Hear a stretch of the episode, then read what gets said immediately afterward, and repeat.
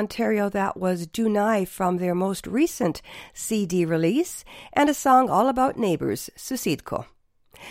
Вітаю вас всіх, дорогі радіослухачі на радіопрограму «Наш голос» Радіо Українського коріння. При мікрофоні Павліна дякую, що рішили перебути зі мною наступну годину.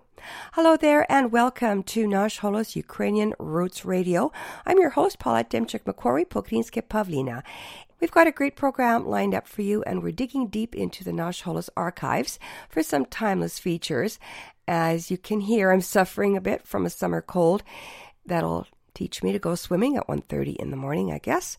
Anyways, a minimum of chat from me today. We've got a couple of ideas for summer reading, a seasonal recipe, and a poem from a few years back. As well, our usual proverb of the week, other items of interest, and of course, great Ukrainian music. And since we're taking a trip down memory lane, here is a song that uh, was pretty commonly heard or frequently heard on Holos airwaves back in the 1990s. A group from Edmonton called Dumka and a song about a gray horse, Yakbemeni Sevikin.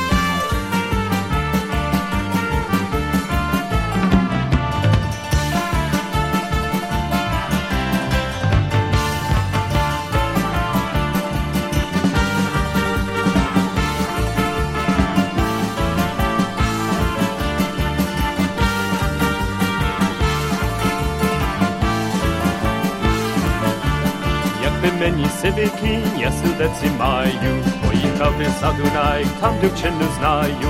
А я все дивлюся, де моя Маруся, я все дивлюся, де ж ти моя Маруся, а я все дивлюся, де моя Маруся, я все дивлюся, де ж ти моя Маруся. Приїжджаю до Дунаю на формочку хата, стара баба, старий дід, ще дівча Карпата. А я все дивлюся, де моя Маруся, а я все Jem sedyk, już jadę, bo ja Marusia, jem sedyk, już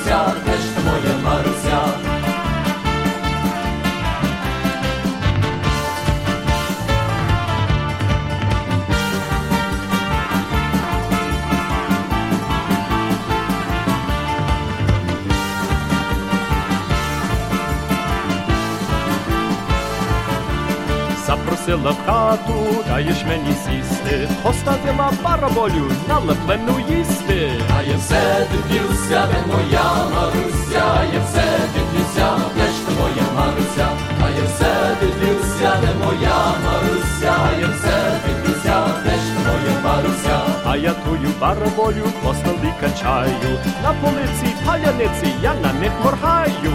А я все дивлюся, де моя Маруся, а я все дивлюся,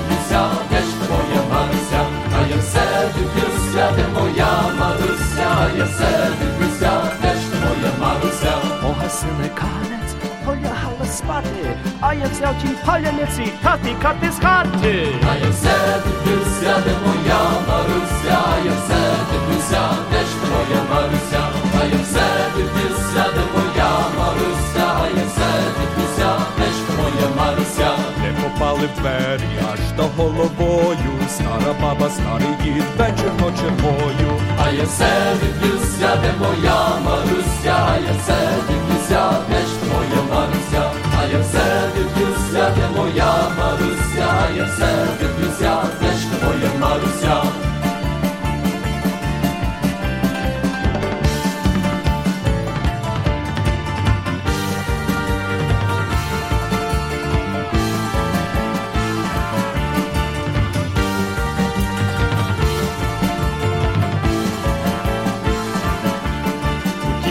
через віл, через перелази, а дівчино тихо, тихо, аж чотири рази. А я все дивлюся, де моя Маруся, а я все дивлюся, де ж ти моя Маруся, а я все дивлюся, де моя Маруся, а я все дивлюся, де ж ти моя Маруся. Як ви мені сивики, я свідеці маю, поїхав за Дунай, там дівчину знаю. А я все дивлюся, де моя Маруся,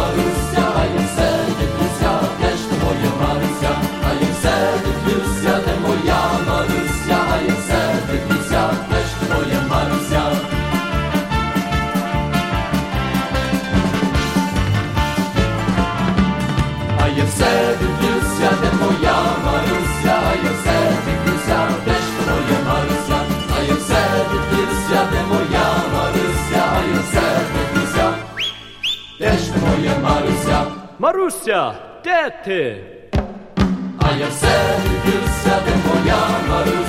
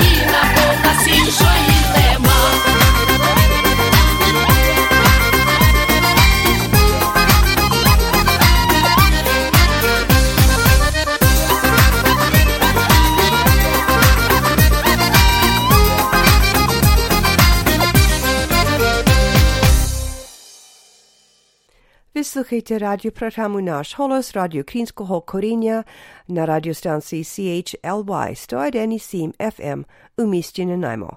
Hovoriť Pavina. You're listening to Náš holos Ukrainian Roots Radio on CHLY 101.7 FM in Nanaimo. I'm your host, Pavlina.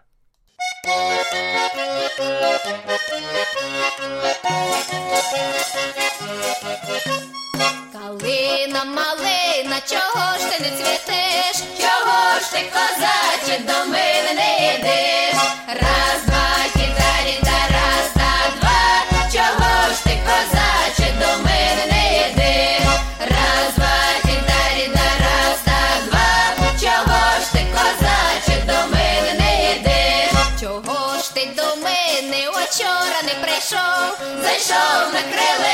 так дощик пішов. Раз, два, кідарі, да раз, та два. Зайшов на крилечко, так дощик пішов. Раз, два, кідарі, да раз, та два. Зайшов на крилечко, так дощик пішов. Обдуриш, козаче, ти батька свого. Я вчора гуляла, дощу не було. Раз,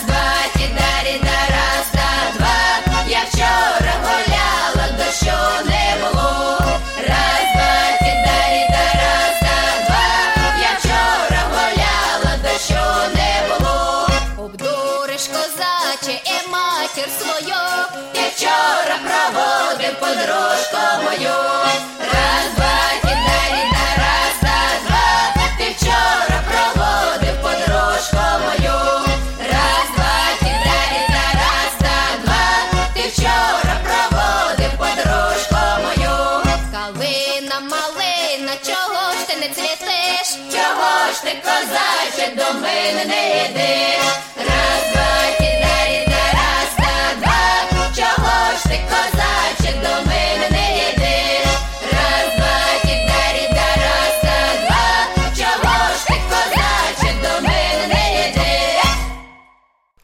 Two songs from Ukrainian performers. Uh, the first one from uh, Sofia Rotaru, and uh, she, of course, is a long time uh, musical celebrity in Ukraine and singing a song about uh, family and national unity, Odna Kalena. And Kalena being, of course, the kind of a national emblem of Ukraine, the high bush cranberry.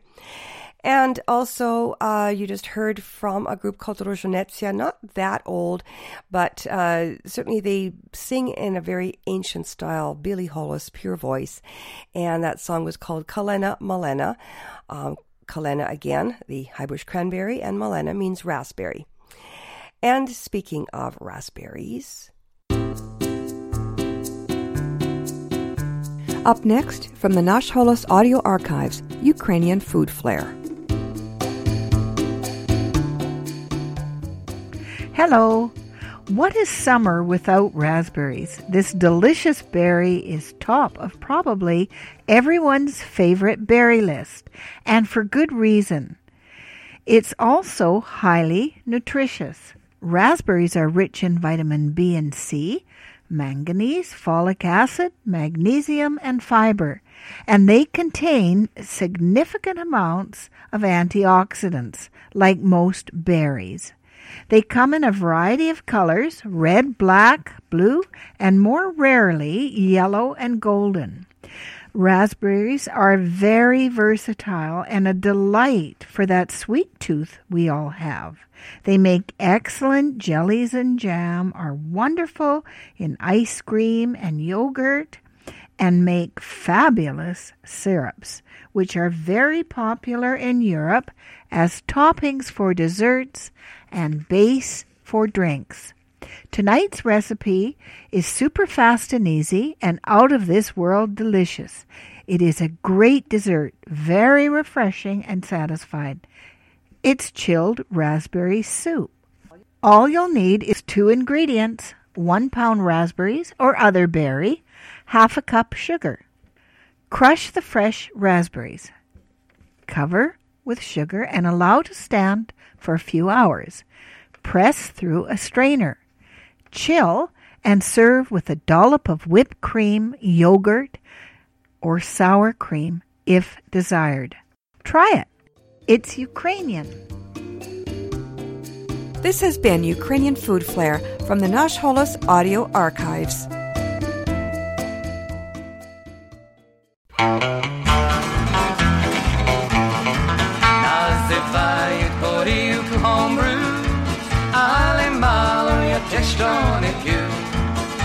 Ти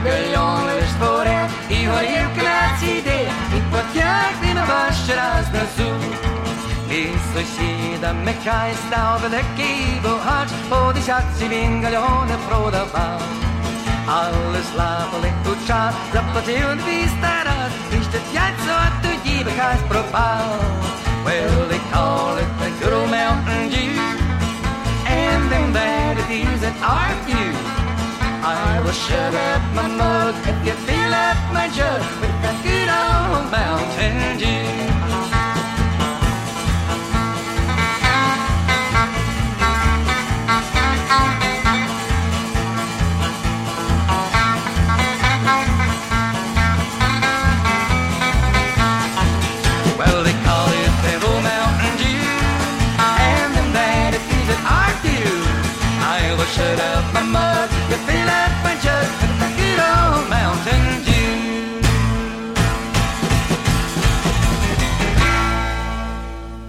Mickey and Bunny from many, many years ago, and a song about Mountain Dew, something that probably might be a good chaser for that raspberry soup.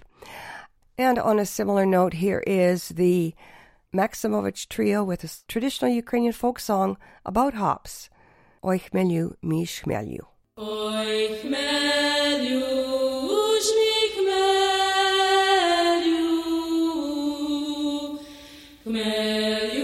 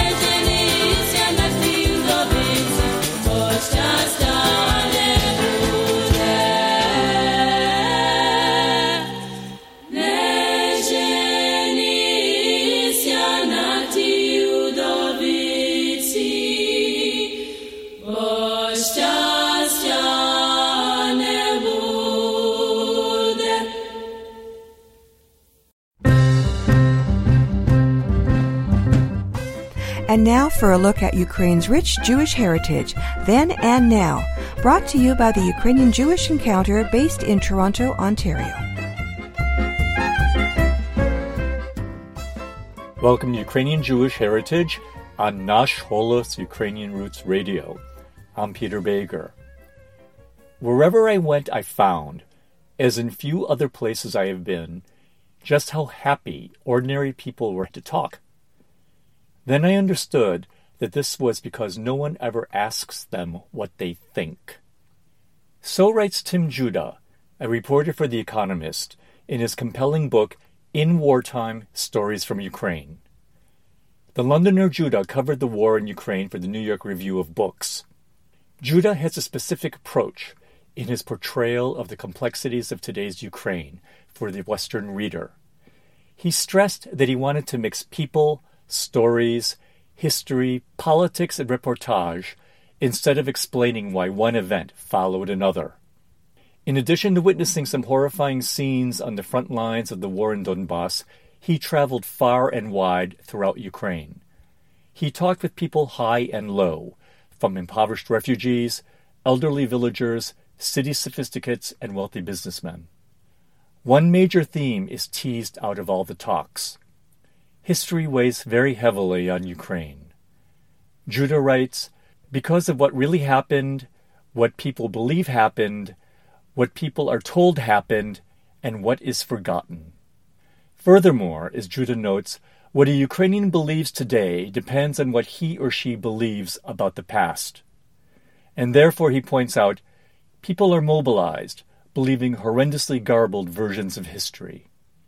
These versions of history shape contemporary Ukrainian attitudes to the two searing traumas the country experienced in the 20th century the Holocaust and the Holodomor famine. Judah reminds us history refracts. The same period is remembered differently by different people. Jews, Poles, and Ukrainians have radically different memories and interpretations of events of the Second World War in the western regions of Galicia and Volhynia. The proper commemoration of these events continues to bedevil Ukrainian society, as Judah shows in his chapters on Lviv, and specifically on the notorious Lontskoho Street prison. The prison, now a museum, was the site of a bloody massacre of political prisoners by the Soviet secret police in the summer of 1941. This was just before the German occupation. And right after the occupation, it was a site of pogroms. Judah also notes the oddly truncated historical view of the famine in Ukrainian commemorations. He shrewdly points out that making the Holodomor a seminal event in modern Ukrainian history has to depend on who is in power. The Holodomor has been either highlighted or neglected by Ukrainian authorities in terms of public remembrance. It was also, of course, a taboo subject during the Soviet period. Because of these factors, Judah points out the Holodomor has not entered into the DNA or soul of Ukrainian politics or worldview as the Holocaust and the Armenian genocide have in Israel and Armenia. Judah was covering and writing about Ukraine in a period of traumatic transition, and he reminds us that these traumas often arise suddenly. The long established order can vanish overnight. Change can be swift and lethal. Anything could happen anywhere. In one of his chapters, Judah recounts how the American Hasidic rabbi in Lviv tells him that now there is not a single Jew left in the city whose origins are in Lviv. On Shabbat, the rabbi dons his big fur shtreimel hat and walks briskly home from the synagogue. As Judah hauntingly reminds us, once thousands would have been walking home on a Friday night in their fur hats. Way across the country in eastern Ukraine, Judah conjures up the charged atmosphere in Donetsk before the first blood of a new war was shed. This was just before the pro Russian forces stormed the city. He captures the capacity of the human mind to deny reality. Judah was invited to a Seder, the Passover dinner, of the local Jewish community. As a foreign guest, he was asked to say a few words. He described the roadblocks he saw outside the city this was all disturbingly similar to what he saw at the beginnings of the Yugoslav wars. But his audience was not convinced. As he writes, No one seemed to believe me. No one believed that their world was about to come crashing down. They clapped politely when I said that while the traditional saying of next year in Jerusalem was fine, next year in Donetsk would be good too. Few who were present would be. In Wartime Stories from Ukraine by Tim Judah is published by Tim Duggan Books, an imprint of Crown Publishing, and is available from online booksellers. This has been Ukrainian Jewish Heritage on Nash Holos Ukrainian Roots Radio. From San Francisco, I'm Peter Bejger. Until next time, Shalom. Ukrainian Jewish Heritage is brought to you by the Ukrainian Jewish Encounter based in Toronto, Ontario. To find out more about their work, visit their website and follow them on Facebook and Twitter. Transcripts and audio files of this and earlier broadcasts of Ukrainian Jewish Heritage are available at their website, ukrainianjewishencounter.org, as well as at the Nash Holos website, www.nashholos.com. Нагадую, ви слухаєте радіопрограму «Наш голос» радіо Українського коріння на хвилі CHLY 101.7 FM у місті Нанаймо. You're listening to «Наш голос» Ukrainian Roots Radio on CHLY 101.7 FM in Nanaimo.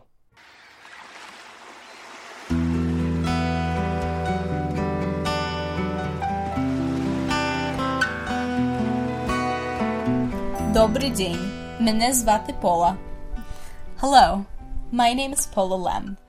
I'm a student at Haverford College, an aspiring writer and literary translator. I enjoy learning languages and tinkering with words.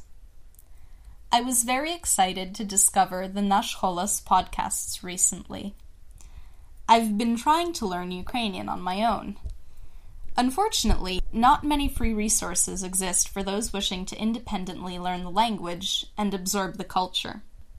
Before I say a bit about my poem, I want to thank Pavlina Demchuk Makori and all those involved in Nash Holos for your work and the opportunity that your radio station provides for students like me.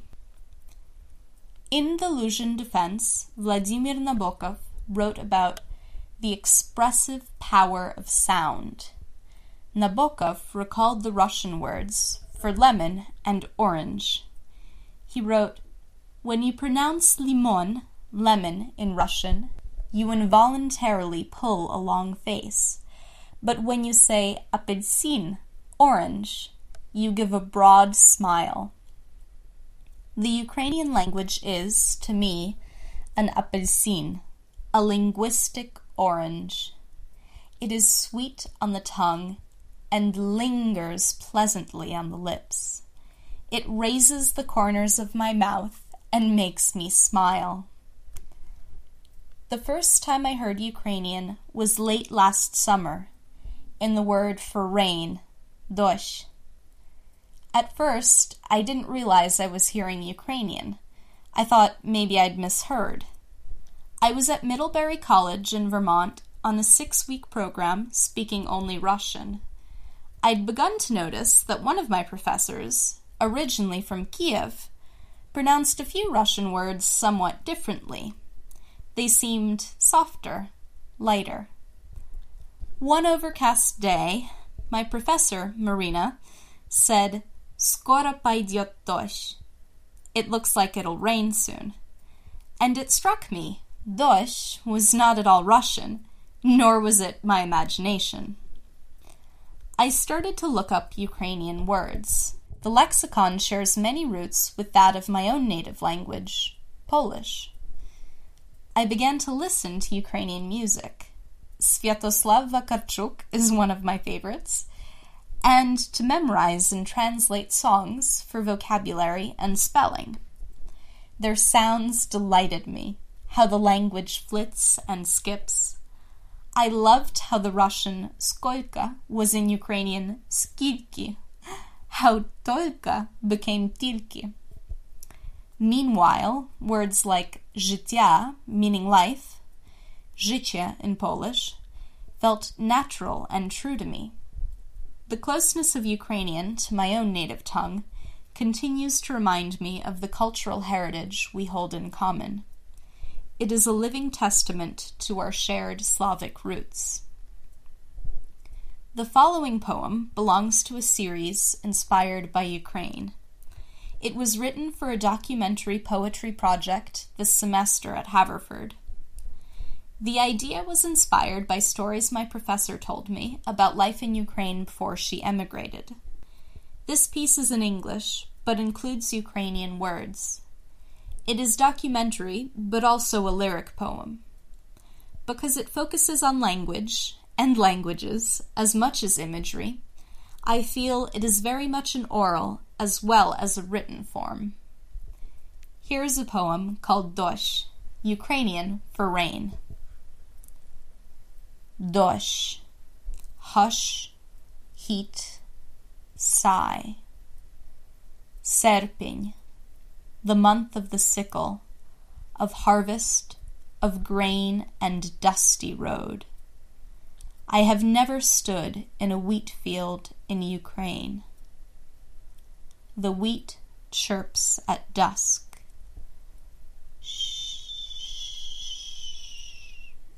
In Vermont, the corn is tall already as lamp posts. The road is dusty. I listen. Soft wind, the murmur of rain. In Ukraine, does the August evening fall like here? Dosh, its singular whisper. I have never stood in a wheat field in Ukraine, but I love the sound of dosh. I love the way it curls on the lips and spools the tongue, the way it patters on the dusty road. I'm Paula Lem, and that was my poem Dosh. Дякую і до побачення.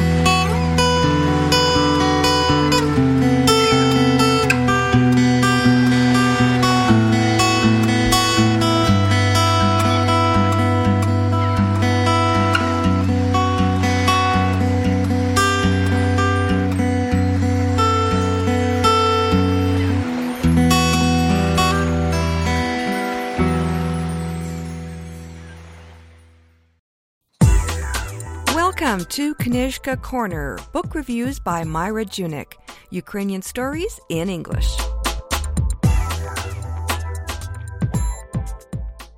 In this edition of Knyzhka Corner, we will be discussing Leslie Peirce's Empress of the East, the biography of Roxolana, a captive slave who became the wife of Sultan Suleiman the Magnificent. Empress of the East is a profoundly insightful look at one of the most mysterious figures of the 16th century. Roxolana was a slave captured in Ukraine. At the time, Ukraine was known as Ruthenia. She was sold to the Ottoman harem, but later became the wife of Sultan Suleiman the Magnificent. She ruled with her husband and had a lasting impact on the country known as Turkey today. The subtitle of the book sums up Roxolana's importance. How a European slave girl became queen of the Ottoman Empire. Leslie Peirce skillfully describes the perilous journey that led Roxolana from obscurity to the Sultan's bed. Roxolana was captured at age 13 in her homeland, known at that time as Ruthenia. Today she would have lived in Ukraine. She became a royal concubine and quickly became a favorite of the Sultan. After bearing him a son named Mehmed, Roxolana retained favor with Suleiman I for 15 years before marrying him in 1536. In a revolutionary break with tradition, she became the very first Ottoman concubine ever to marry a sultan who was her master. Roxolana remained with Suleiman and bore him several other children. She ruled with him for 22 years until her death in 1558. Peirce uses historical documents, letters, and accounts written by foreign dignitaries to piece together Roxolana's complicated life. Her given name is unknown, but her native country of Ruthenia caused European dignitaries to call her Roxolana or the Maiden from Ruthenia. After her marriage to Suleiman, she was officially known as Haseki Sultan. By the time she died in 1558, Roxolana made a lasting impression on the Ottoman Empire, not only as the wife of the Sultan, but also because of her numerous charitable foundations in Istanbul and throughout the Ottoman Empire. She funded mosques, schools, soup kitchens, hospitals, shrines, and public baths. The establishment of these institutions by Roxolana was a break with the traditional role of an Ottoman royal consort. Leslie Peirce has written a very well researched biography of a mysterious historical figure who impacted the Ottoman Empire and ruled with her husband at a time when women were not considered worthy to be leaders. Her rise from slave to concubine to royal wife is staggering in its speed, audacity, and importance. Roxolana comes alive as an intelligent but sensitive young woman who understood her role as a concubine to the Sultan, but chose to use her influence to gain power for herself and her children. Roxolana's story has recently been revived in the Turkish historical television series Muhteşem Yüzyıl, Magnificent Century, which was originally broadcast from 2011 to 2014. It has since been seen by more than 150 million viewers in dozens of languages worldwide. Some readers may be irritated by the frequent references to Roxolana as a Russian slave. The very first sentence of the text refers to her in these terms. However, on the very next page of the book, the writer explains these references. Contemporary consensus held that she came from Ruthenia, Old Russia, today a broad region in Ukraine, then governed by the Polish king. References to the Ukrainian historical figure of Roxolana in contemporary historical texts of the 16th century described her origins in these terms. The notes and extensive bibliography in Empress of the East will provide researchers with a great deal of useful information. Leslie Peirce's writing and teaching focus is the Ottoman Empire. Her first book, The Imperial Harem Women and Sovereignty in the Ottoman Empire, explored the shifting nature of imperial politics and the role of the palace harem. Her second book, Morality Tales Law and Gender in the Ottoman Court of Aintab, examined aspects of law and society in a provincial Ottoman court. Leslie Peirce studied at Harvard and Princeton University. She taught at Cornell, Berkeley, and NYU, where she became a Silver Professor in the Department of History and the Department of Middle Eastern and Islamic Studies. The Empress of the East is an impressive exploration of feminine power, ruthlessness, and political skill, which will be of interest to anyone interested in the impact of Roxolana on the history of the Ottoman Empire. It is a wonderful window into the world of harems, complicated Ottoman royal relationships, and palace intrigue.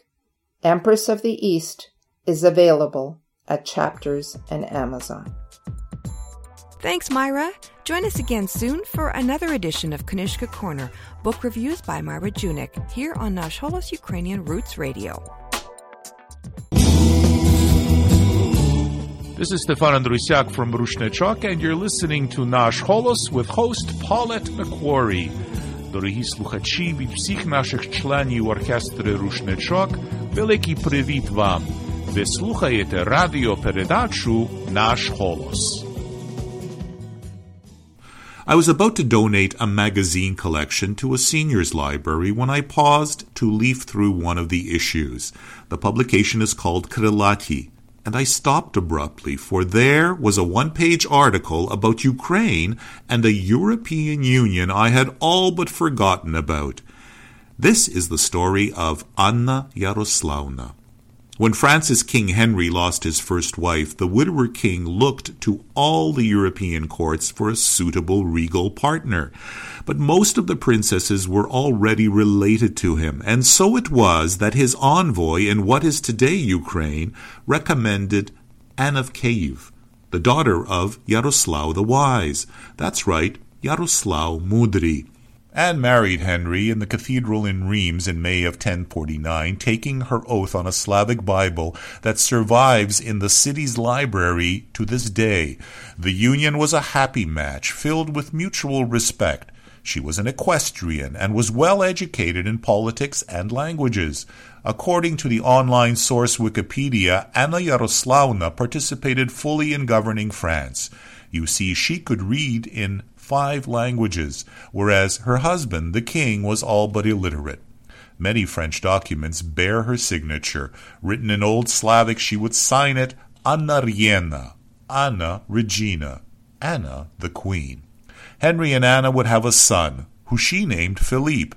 It was a name not known at that time in Western Europe, and it came from her Eastern Orthodox roots, from the Greek name Philippos, and it means he who loves horses. At least one historian suggests that Philippe was also the name of the knight who protected and escorted Anna from her homeland to France. King Henri died in 1060, when Philippe was but eight years old, and so Anna would continue to serve as regent on behalf of her son. She was the first female ruler of France. Anna Yaroslavna, the equestrian who would become Queen of France, died in 1075. Oj Chetokin Stoit is a traditional song, author unknown, and it asks the question, whose horse stands there? Whose horse stands there? That one, with the grey mane. We love and we love some more, from nightfall till daybreak. Is it better never to have known love? For when the sun rises, my love will soon be gone. Now, I've always taken for granted that the solitary steed was awaiting some dashing knight. But having just talked about Anna Yaroslavna, what if the rider were a female, a queen, leading the way through Europe and beyond? From Rushnychok Volume 1, The Solitary Steed, Ой чий то кінь стоїть. Ой, чи то кінь стоїть, що сива гривонька, подобалась мені, подобалась мені, та я дівчинонька.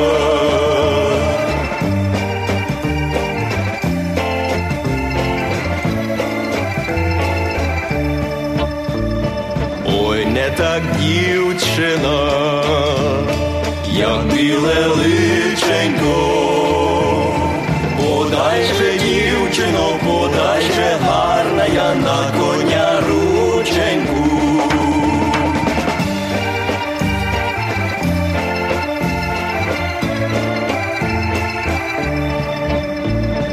Дівчина підійшла, рученьку подала. Ой, лучше б я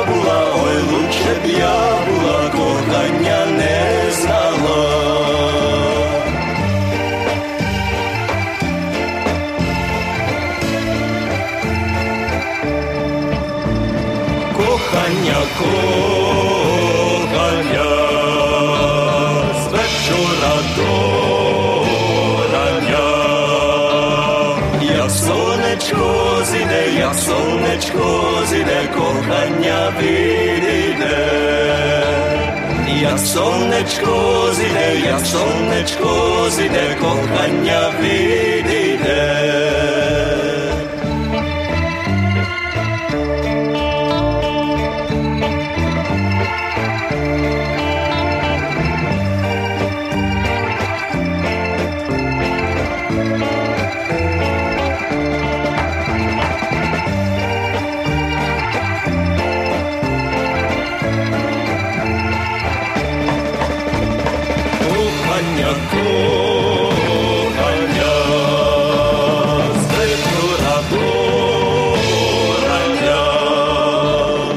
jak slunečko zide, jak slunečko zide, kochania wyjdzie.